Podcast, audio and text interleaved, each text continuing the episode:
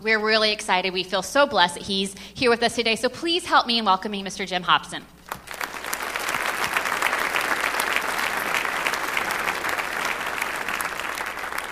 Well, good morning. Thank you. It is an honor and privilege to be here. As Shauna mentioned, we've uh, had the privilege of working with your church now probably for about seven or eight years with uh, some of our material, and uh, just excited to be a part of of what is happening here. Um, the ultimate journey, as we talk about that, it's really something, and I'm not going to really be talking a lot about it, but I want to introduce it to help introduce my message.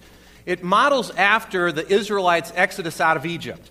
And if you can remember that story with me going back, the Israelites had been in Egypt in slavery for some 400 years. And if you could go with me back and imagine that you were one of those Israelites, and uh, God hears the cry of his people, and he sends Moses to them to go to Pharaoh and tell Pharaoh, Let my people go, that they might come and worship me. And if you were one of those Israelites with me and he came, it's like we had been slaves our entire lives. We'd been born slaves, our parents had been slaves, our grandparents had been slaves. And it was just uh, an entire slave mentality that we had uh, been uh, embedded with into our minds. And he miraculously leads them out after these 10 magnificent plagues, God uh, manifesting his incredible uh, power and divinity over all the gods of Egypt. And then he brings them out, and uh, different theologians estimate somewhere between one to three million people were in that Exodus. If you can imagine a couple of million people going anywhere on foot, you know, but, but it would be like, you know, the night before, it's like, okay, tomorrow we're leaving and we're heading out of, of Egypt, and you can take with you anything you want as long as you can carry it. And if you can imagine that coming out of Minneapolis with a couple of million people marching down Interstate 35 towards the promised land, I'm from Iowa. Maybe I shouldn't have told you that. Okay? But anyway, they're marching down. It, it, it, and when they left, the scripture says that, that the, the Egyptians poured upon them the riches of Egypt. They're carrying silver and gold and all kinds of precious uh, gems and all different things with them. And, and there's got to be an excitement, and the kids are running around, and we're free. And now we're going, and we come up against the waters, and now we look back, and here comes Pharaoh's armies, and we're trapped. Now panic sets in, there's nowhere to go. Then God parts the waters. We walk through on the dry land, and it's incredible with these pillars of water on each side. We get through to the other side, and then Pharaoh and his armies decide to follow after us. And they're coming on that, that, that dry land also, and barreling in on us, and then all of a sudden, God releases the waters. And now Pharaoh's armies are destroyed right before us. See, up to that point, we thought we were free. But now we really are. The strong arm of, of Egypt had been destroyed. The enemy was defeated completely. God then, through Moses, led the people to Mount Sinai, where he gave them what we typically refer to as the Ten Commandments, but that was just basically an introduction to the whole of the Torah, which was written in a literary structural style of a, of a wedding ketubah. A ketubah is a, a wedding covenant contract. He married her. And, and after that, Israel was called his bride. And, and when she would go and worship other gods, she would be called the adulterous nation. So he marries her, that intimacy of bond. And then uh, leads her across, and they come to the promised land. They get to the promised land, and they send in the 12 spies. And you may remember the story about that. The 12 spies go in and they come back and they bring their report of what they see. And they all say that it is, is an incredible place. It's a land flowing with milk and honey. It's a land with huge fruit, and they're, and they're bearing some of that fruit with them to show. And they also say, though, that it is a land with fortified cities and giants. And to me, though, the most telling part of that account is when they say, and we are as grasshoppers. See, what happens to a grasshopper? It gets squashed. And, and that's how they saw themselves. Of course, they saw themselves that way. Their entire lives, they'd gotten squashed. They were there at the promised land, and, and they were able to see it. They could pick the dirt and run it through their fingers. They could smell it. They could even taste it, eating of the fruit of it. Every sensory perception they had was there experiencing the promised land that God wanted to give them, but they couldn't see it as theirs. Why? Because you can't possess your promised land if you're a grasshopper. And that's how they saw themselves. Now, that is, to me, the model that God uses for each of us. Now, in that account, at the end of that, they, God had to then, they couldn't enter in at that moment. God had to take them back out into the desert, where some people might say to punish them, others might say to discipline them. But what I would say is to rewire their brains, to bring them into alignment with the reality of what God had already done in them. They were His chosen people, they were His beloved bride, they were the apple of His eye. He was their conqueror. He was their God. They were, his, they, they were in intimate relationship with him.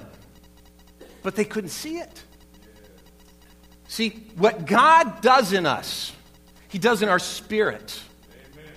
But our, our, our soul, which is made up of our mind, our will, and our emotions, those things have to be brought into alignment with what God has done in our spirit. And that's just like for you and me. When we receive Christ, immediately we are set free. The enemy is defeated. But the question becomes how do we see ourselves? And are we listening to the voices of the past and what they say about us? Or are we listening to God and what He declares about us? There's a little children's story that I think is just incredible that helps illustrate some of the points I want to be making today. It's a, it's a book by uh, Max Lucado. It's called You Are Special, and uh, we've got some pictures that are going to go with us. I want to do a little story time. And so I'm going to read you this children's story. So take on a little childhood kind of perspective with me here, if you'd give me that. And, uh, and you know, I think you'll find it's meant for more than just children. Let's read this. The Wemmicks were small wooden people all of the wooden people were carved by a woodworker named Eli.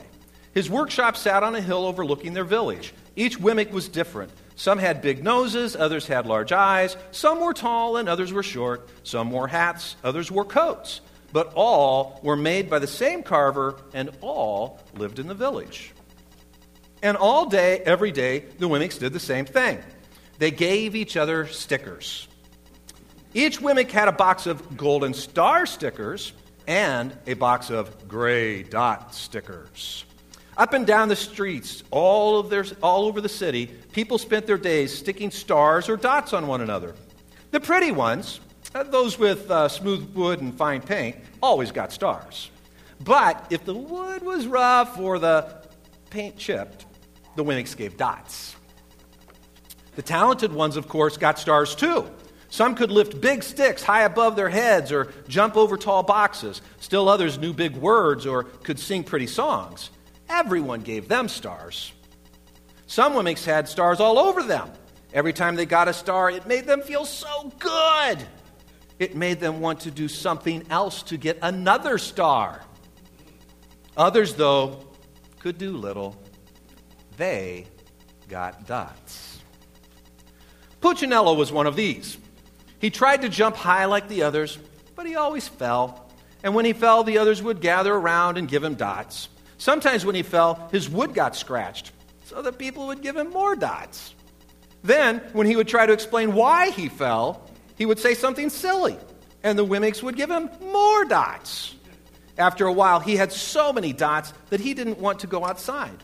He was afraid he would do something dumb, such as forget his hat or step in the water, and then people would give him another dot.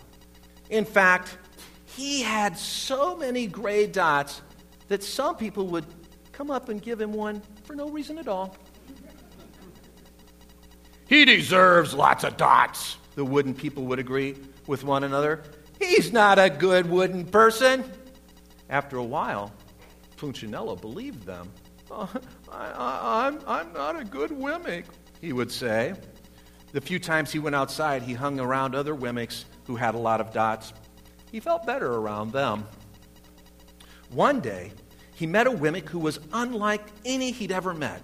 She had no dots or stars. She was just wooden. Her name was Lucia. It wasn't that people didn't try to give her stickers, it's just that the stickers didn't stick. Some of the Wemmicks admired Lucia for having no dots, so they would run up and give her a star. But it would fall off. Others would look down on her for having no stars, so they would give her a dot. But it wouldn't stay either. That's the way I want to be, thought Punchinello. I don't want anyone's marks. So he asked the stickerless Wemmick how she did it. Why, it's easy, Lucia replied. Every day I go to see Eli. Eli? Yes, Eli, the woodcarver. I sit in the workshop with him. But, but, but why? Why don't you find out for yourself? Go up the hill, he's there. And with that, the Wemmick who had no stickers turned and skipped away. But, but, but will he want to see me? Punchinello cried out. Lucia didn't hear. So Punchinello went home. He sat near a window and watched the wooden people as they scurried around, giving each other stars and dots. It's not right, he muttered to himself, and he decided to go see Eli. He walked up the narrow path to the top of the hill and stepped into the big shop. His wooden eyes widened at the size of everything. The stool was as tall as he was. He had to stretch on his tiptoes to see the top of the workbench. A hammer was as long as his arm. Punchinello swallowed hard. I'm, I'm not staying here. And he turned to leave. Then he heard his name Punchinello. The voice was deep and strong. Punchinello stopped. Punchinello, how good to see you. Come, let me have a look at you. Punchinello turned slowly and looked at the large, bearded craftsman. You, you know my name? The little Wemmick asked. Why, of course I do. I made you. Eli stooped down and picked him up and set him on the bench. Mmm, the maker spoke thoughtfully as he looked at the gray dots. Looks like you've been given some bad marks. I, I didn't mean to, Eli. I, I, really, I really tried hard. Oh, you don't have to defend yourself to me, child. I don't care what the other Wemmicks think. You, you don't? No, and you shouldn't either. Who are they to give stars or dots? They're Wemmicks, just like you. What they think doesn't matter, Punchinello. All that matters is what I think. And I think you are pretty special. Punchinello laughed. Me? Special? Why? I, I can't walk. I, I, I can't jump. My, my paint is peeling. Why do I matter to you? He looked at Punchinello. Eli looked at Punchinello, put his hands on those, those small wooden shoulders, and and spoke very slowly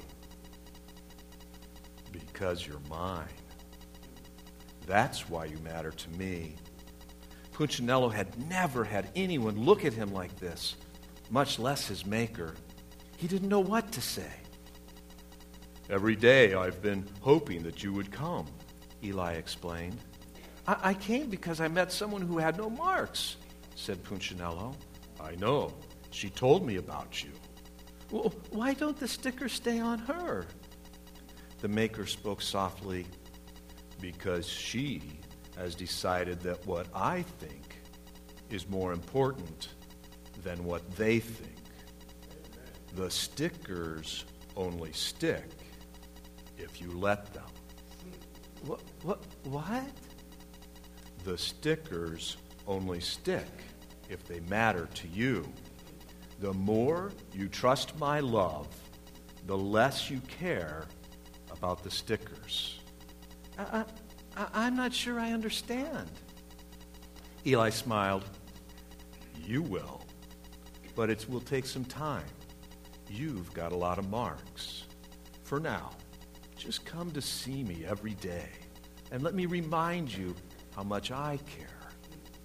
Eli lifted Punchinello off the bench and set him on the ground.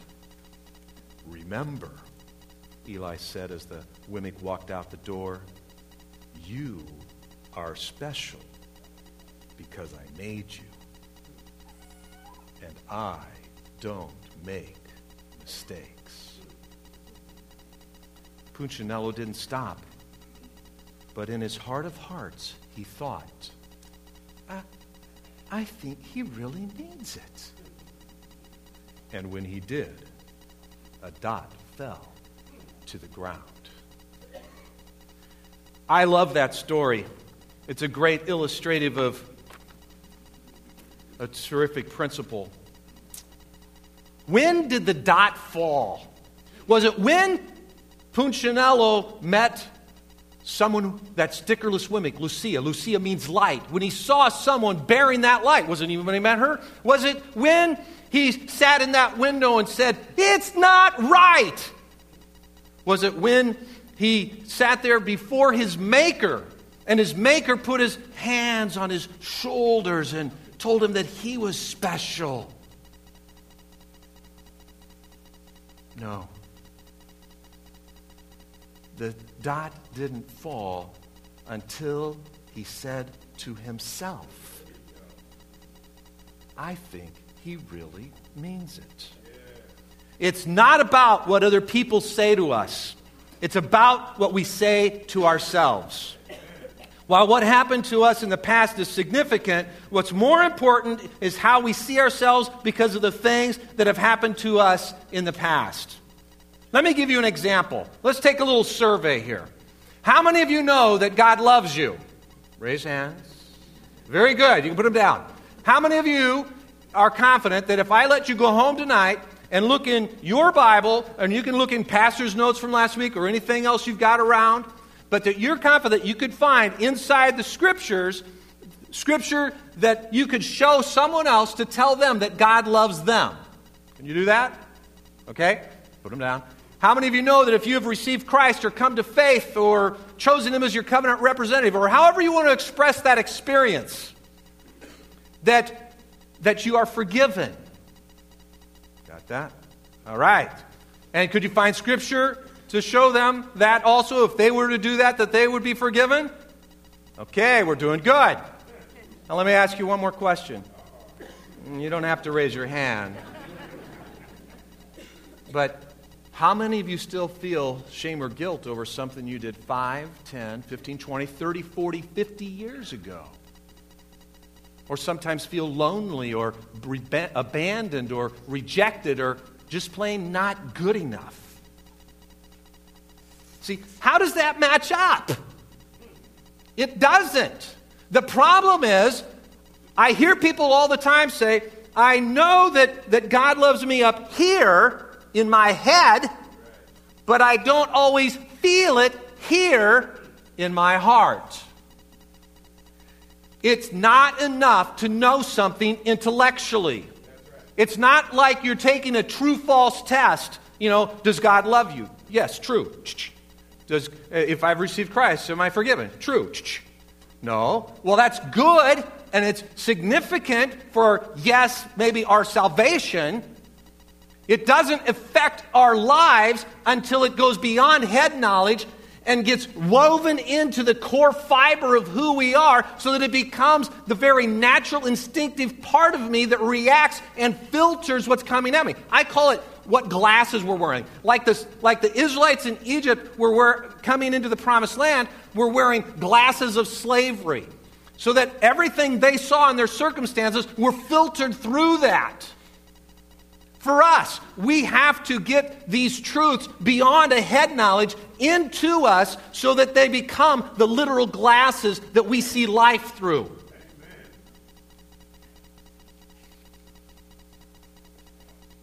Again, why is that? It's because what God does in us, He does in our spirit. You know, in John chapter 3, when Nicodemus comes to, to Jesus and asks him, you know, Lord, what must I do uh, to have eternal life? He says, You must be born again. And he's like, What? Enter back into my mother's womb? No, not born again of the flesh, born again of the spirit. See, but our soul, that mind, will, and emotions, have to be brought back into alignment with what God has done in us. We, I read earlier there, John 8 36, about uh, the Lord setting us free. If we back up, it says, Then you will know the truth, and the truth will set you free. Or in the, in the message version of that, I like the wording of that. It says, Then you will experience for yourselves the truth, and the truth will set you free. What is the truth about you? The truth is, and this is how God sees us, is that when we receive Christ or come to faith, Okay? Scripture says immediately that we are holy and righteous and just, that we are overcomers, that we are joint heirs with Jesus Christ, that we're the apples of his eye, that we are the temple of the Holy Spirit who now lives in us. The Apostle Paul says, Do you not know that you are the temple of the Holy Spirit who now lives in you? He formed and fashioned you to be his dwelling place. And when we receive Christ, He now takes up residence in us, and that's who we are. But how do we see ourselves? What would someone look like that literally believed what God said about them? Would their life be characterized by fear or uh, stress, loneliness, feelings of not being good enough, of being unlovable? See, how could someone fear, live in fear, if they literally believe that the living God, creator of all the universe, lived in them? How could someone experience stress and live out of that stress if, if the, the God living in them loved them, if they knew that He loved them intimately and passionately, and that He had a perfect and complete solution for every situation that they face, that He would never leave them or forsake them. See, how does that work? It doesn't match. Now, I'm not saying we don't experience fear and stress in our life and those things. Those are real, those are emotions, those are things that God gave us. They're gifts to us. But they're not gifts given to us that we wallow in and live in and out of and can't to continue a life stuck in those. They're supposed to be more like more like the indicator lights on the dashboard of your car and they go off fear, stress. Ooh, ah. And I look at that and I see it and, I, and, and it's supposed to tell me, hello, something's wrong. You're starting to think it's about you again. You're starting to think that you have to pull it off. You're starting to think it's about your resources and your ability and about how the buck stops with you. But it's not about you. It's not about me. It's not about my resources and ability, and the buck doesn't stop with me. It's him and his resources and his abilities. And the buck stops with him. If we think it's about us, you got a right to be stressed. And you ought to be afraid. the living God, creator of all the universe, lives in me. And he loves me intimately and passionately. He has a perfect and complete solution for every situation that I face. And he is my perfect and complete solution. And he has come not only to give me life, but life more abundantly. That's truth. And that is the glasses that I want to see life through. Amen.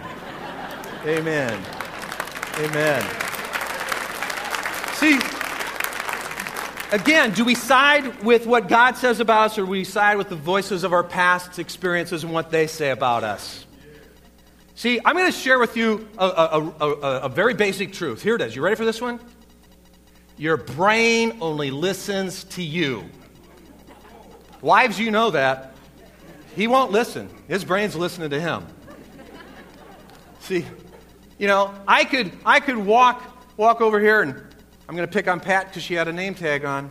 I could walk to Pat, and I could say, Pat, you are an awesome, incredible, godly woman, and I got neighbors around you shaking their heads, yes.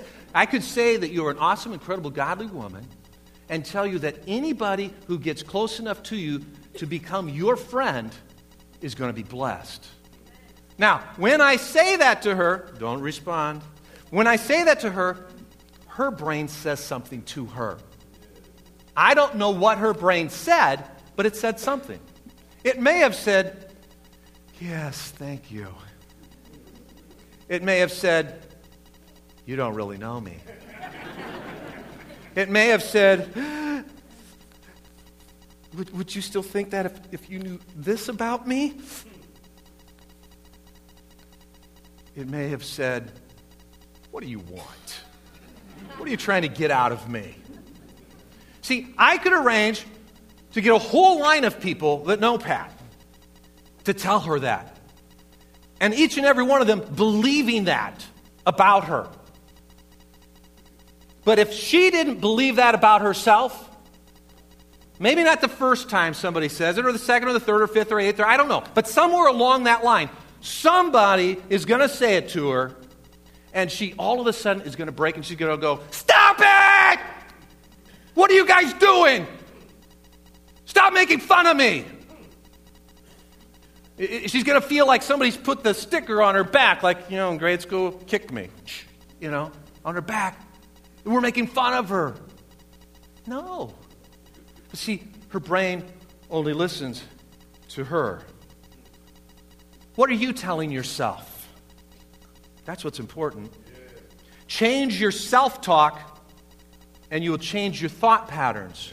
Change your thought patterns, and you will change your life. That's why Romans 12, 2 says, Do not conform any longer into the pattern of this world, but be transformed by the renewing of your mind. Then you will be able to test and approve what God's will is, his good, pleasing, and perfect will. That's the battle that the Apostle Paul is, is telling about in, in Romans 7. I love it, where it says, he, he gets very real with us. He says, The things I want to do, I don't do. The things I don't want to do are the very things I do. Does anybody else recognize that about themselves? Okay? I want to I want to read through that passage and spend a couple of minutes there if we could. And they're putting it on the screen there for you already. Just I'm going to start with verse 15. It says there, I do not understand what I do, for what I want to do I do not do, but what I hate I do. And if I do what I do not want to do, I agree that the law is good. As it is, it is no longer I myself who do it, but it is sin living in me. I know that nothing good lives in me, that is, in my sinful nature. For I have the desire to do what is good, but I cannot carry it out. For what I do is not the good I want to do. No, the evil I do not want to do, this I keep on doing.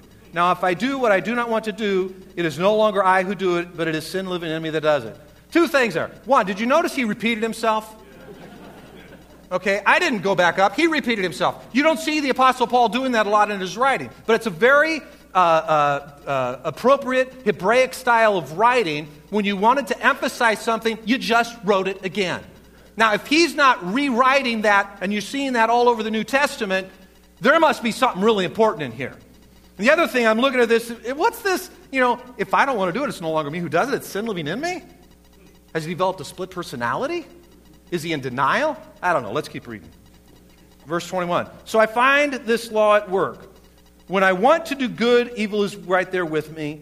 For in my inner being I delight in God's law. But I see another law at work in the members of my body, waging war against the law of my mind and making me a prisoner of the law of sin at work within my members. What a wretched man I am. Who will rescue me from this body of death? Thanks be to God through Jesus Christ our Lord. I want to read through that again. We're going to take it off the screen. This time, if you got your Bibles, don't read them. Watch me. I want to try to illustrate and bring this home a little more for us, okay? Because I don't believe the Apostle Paul has developed a split personality or that he's in denial. I believe he has shown us the absolute key to the victorious Christian life right here. So watch me. Here we go. I'm setting the stage spirit, flesh. Spirit, flesh. Got that? Here we go. I'll start back again at Romans 7 15. I do not understand what I do. For what I want to do, spirit, I do not do. But what I hate, flesh, I do. And if I do what I do not want to do, flesh, I agree that the law is good, spirit. As it is, it is no longer I myself who do it, spirit, but it is sin living in me, flesh. I know that nothing good lives in me, flesh, that is in my sinful nature. For I have the desire to do what is good, spirit, but I cannot carry it out, flesh. For what I do is not the good I want to do, spirit. No, the evil I do not want to do, this I keep on doing, flesh. Now, if I do what I do not want to do, flesh, it is no longer I, spirit, who do it, but it is sin living in me that does it, flesh. So, I find this law at work. When I want to do good, spirit, evil is right there with me, flesh. For in my inner being I delight in God's law, spirit, but I see another law at work within the members of my body, flesh, waging war against the law of my mind, spirit, and making me a prisoner of the law of sin, flesh, at, with, at work within my members. What a wretched man I am, flesh. Who will rescue me, spirit, from this body of death, flesh? Thanks be to God through Jesus Christ our Lord.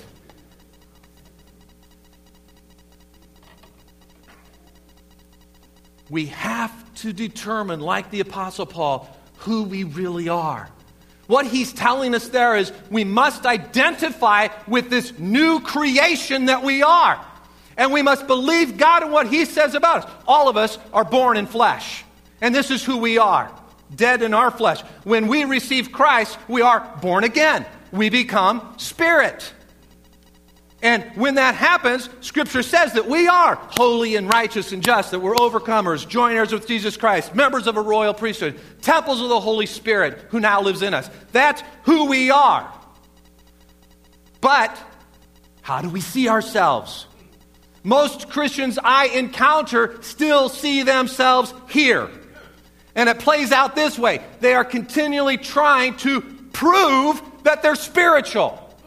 But if you feel like you have to prove you're spiritual and you're doing things what I call for God, okay, doing it over and over, trying really hard to be good enough to do whatever I can, and, and yet not being, see, if you're trying, if you're having to prove it, what does it mean that you believe?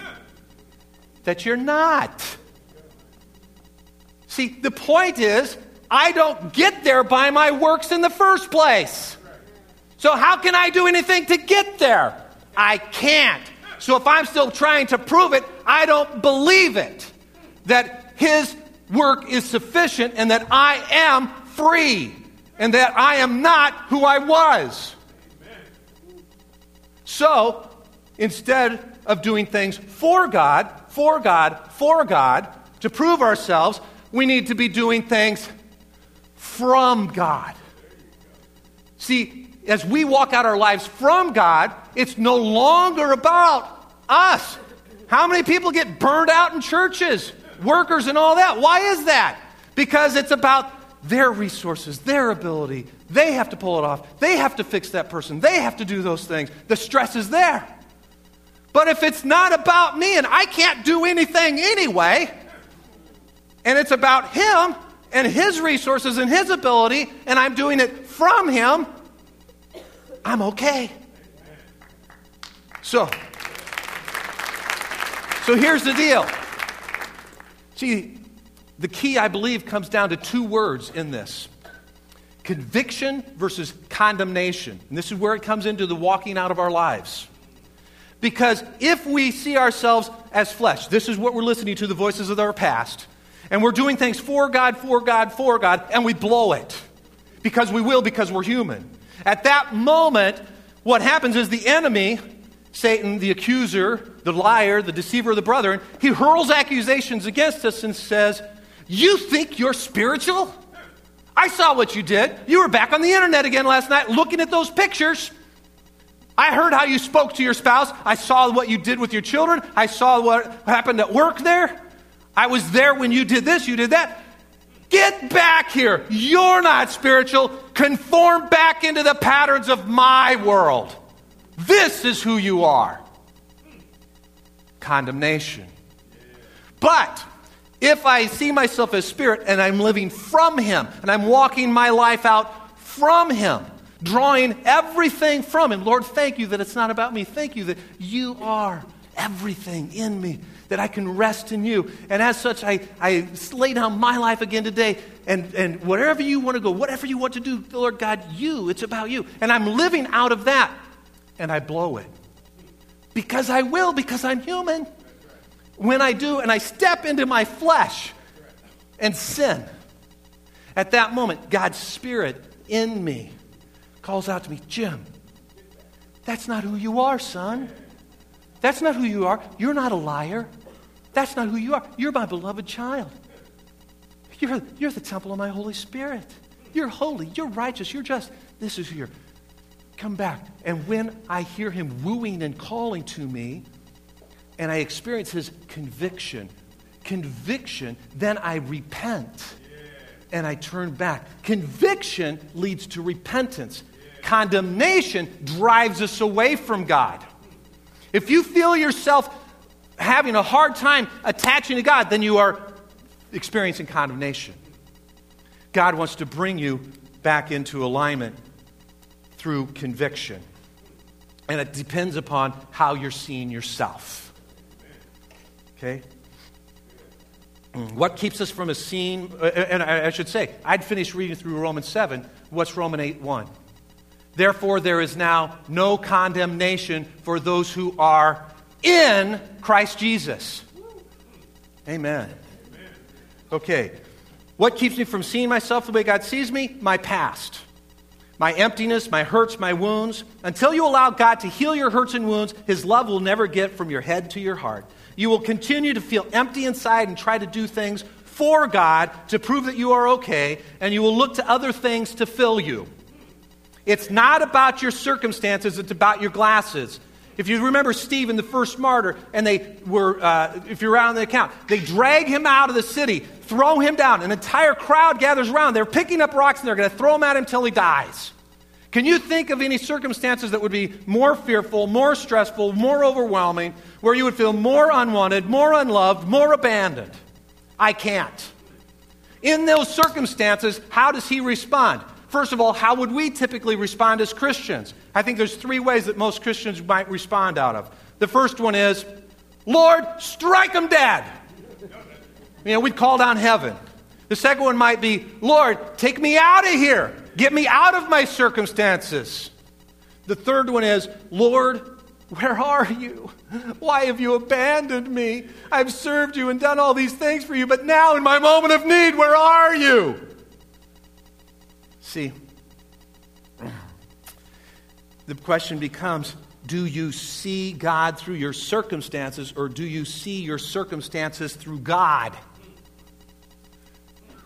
Stephen saw his circumstances through God. Listen to his response I see the heavens opening and the Son of Man coming for me. And then he begins to pray for the ones that are about to kill him. Why? Because you know what he knows? He's okay. Because his God loves him intimately and passionately and has a perfect and complete solution for his life. And even if they kill him, he's okay. God's got him covered. He's coming for him. It's all right. Therefore, it's not about him, and he can pour out that love to those around him and pray for them. How do you see yourself? Are you the dwelling place of the living God? Or is there something from your past that is keeping you from experiencing all that God has for you? It all starts when we begin to see ourselves the way God sees us. Like Punchinello, it all starts when we can really say to ourselves, I, I think he really means it.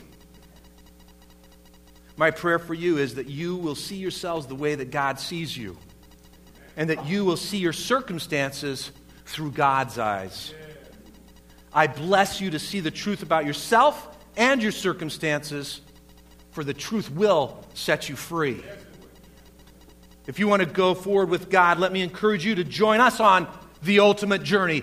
Each of us must take our exodus from the bondage of our past and the voices that we're, we were listening to into that freedom that God has for us as we learn to come into alignment with what He thinks, feels, and believes about us. If you do, you might just find yourself being transformed by the renewing of your mind and saying to yourself, That's not me. I'm not who I was. Amen. Father, we thank you for your life. We thank you that you are the giver of life. We thank you that you are our creator and that you didn't just set things in motion and step back and say, You're on your own. But that before the foundations of the world, you set a format, a framework, a structure that would allow for you to enter into intimate relationship with us and that you knew each one here in this room before they were ever born, before they were formed in their mother's womb, you knew them. And Lord, that you formed and fashioned them to be your dwelling place, that you might have that intimate relationship with them. And Lord, I do right now. Bless each one here to walk in that truth and reality. In Jesus' name, amen. Amen. amen. I understand that. Uh,